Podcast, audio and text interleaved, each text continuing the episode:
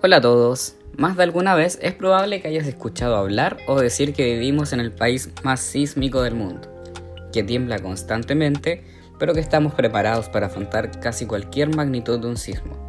Sin embargo, ¿te has preguntado qué es un terremoto o por qué se origina y si existen distintos tipos de estos?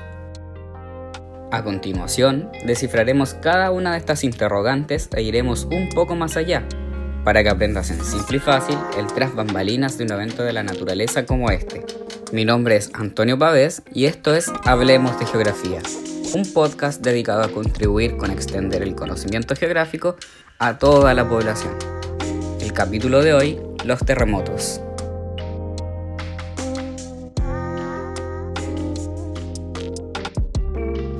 Un terremoto es en palabras simples una liberación de energía que produce una vibración en la Tierra. Esta liberación a su vez genera un rompimiento en la corteza terrestre, provocando grandes fracturas popularmente conocidas como fallas. En sí, un terremoto se produce debido a un ajuste de las placas tectónicas, buscando estas retomar su forma original y sacudiéndose hasta lograrlo. Generalmente, posterior a un terremoto, viene una seguidilla de nuevos sismos, que son conocidos como réplicas. Estas no son más que terremotos de baja magnitud que siguen tratando de reajustar las placas a su estado original. Hasta el momento hemos hablado de magnitud y por qué se produce un terremoto. Sin embargo, ¿cómo podemos medir el impacto que este causó? Simple, mediante un sismógrafo. El sismógrafo es el instrumento que registra las ondas emitidas tras la fractura en la corteza terrestre. Ahora bien, ya conocemos el instrumento que registra un terremoto y cómo se causan estos fenómenos, pero ¿qué es lo que sentimos cuando ocurre un evento como estos? Lo que sentimos en un terremoto es la liberación de la energía mediante ondas sísmicas irradiadas en todas direcciones. Si llevamos esto a la realidad y al día a día, es lo mismo que cuando lanzamos una piedra al agua. La potencia con la que sentimos es directamente proporcional a cuán cerca nos encontremos del foco del movimiento telúrico. Finalmente, ya que conocemos un poco más sobre la naturaleza de estos movimientos sísmicos, es tiempo de hablar sobre los tipos de terremotos, y en este caso nos enfocaremos en los tipos presentes en nuestro país.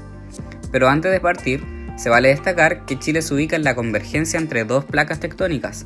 Por el oeste está la placa de Nazca y por el este la sudamericana. Haciendo esta aclaración, pasemos a los datos.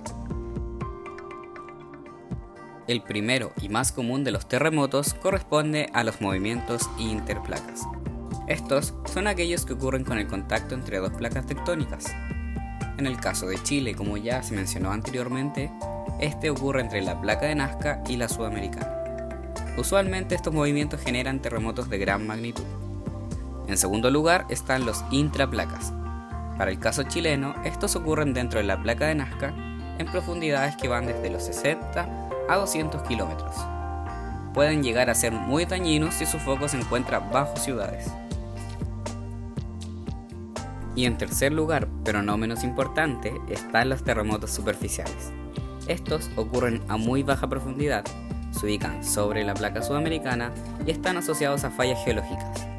Un claro ejemplo de este tipo de sismos puede ser el riesgo potencial asociado a la falla de San Ramón, ubicada en la precordillera santiaguina, caso que preocupa a toda la comunidad científica por la alta densidad habitacional que hay sobre esta. Este fue el capítulo de hoy, gracias por estar aquí. Si tienes dudas o sugerencias, coméntalas con nosotros. Nos escuchamos en el siguiente episodio. Adiós.